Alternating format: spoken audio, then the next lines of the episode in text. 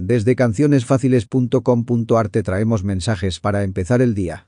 Reflexiones sobre la Biblia y el acontecer diario de profesionales, pastores y grandes cristianos. Esperamos que sean de bendición para tu vida.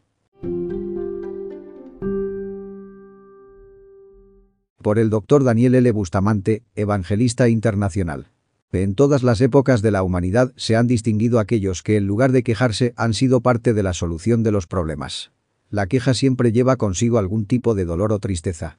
A través de mis viajes y experiencias en las iglesias que me ha tocado predicar, he escuchado muchas quejas. Si es difícil ser padre o madre y escuchar las quejas de los hijos, es más complicado en la iglesia, cuando los pastores deben contener a muchos de sus miembros. Lo que para unos es justicia para otros no, y esto hace más difícil el pastoreo de las iglesias. Dios nos llama a ser ejemplo, a ser modelos a seguir por otros más débiles, ser de referencia para ser imitados por otros. La vida no termina en nosotros, debemos aprender para enseñar a otros cómo se superan estos tiempos de aflicción.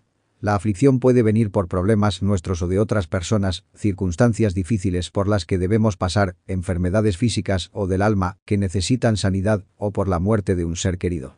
La aflicción no es algo que pasa a una determinada edad y luego nunca más. El diccionario dice que aflicción es pena, dolor de corazón, un sentimiento profundo por algo que nos pasa. Pueden ser tiempos de aflicción, a veces duran más, unos que otros, y siempre estamos deseando que pasen rápido. Luego habla de tomar ejemplos de paciencia, la virtud que hace soportar los males con resignación, sabiendo que hay una esperanza en Dios de una vida eterna gloriosa, donde los problemas que tenemos aquí, allá no existirán. Debemos ejercitar la cualidad de saber esperar con perseverancia. Recuerdo un viejo himno que dice, si sufrimos aquí reinaremos allí, en la patria celestial. Por esta misma confianza los profetas pusieron sus vidas en el altar de Dios y pasaron dificultades y tormentos que nuestra mente no puede siquiera imaginar. Dios nos llama a imitar estos ejemplos en un mundo que rechaza a Dios y no quiere saber nada de él pues vive controlado por Satanás y hace su voluntad.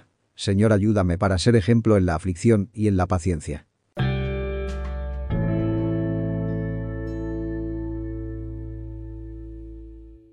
Gracias por escuchar nuestro podcast, esperamos que estas palabras sean de bendición en tu día y en tu vida. Podés compartir este mensaje con alguien que lo necesite. Recomendad nuestro sitio. cancionesfáciles.com.ar. Te enviamos bendiciones.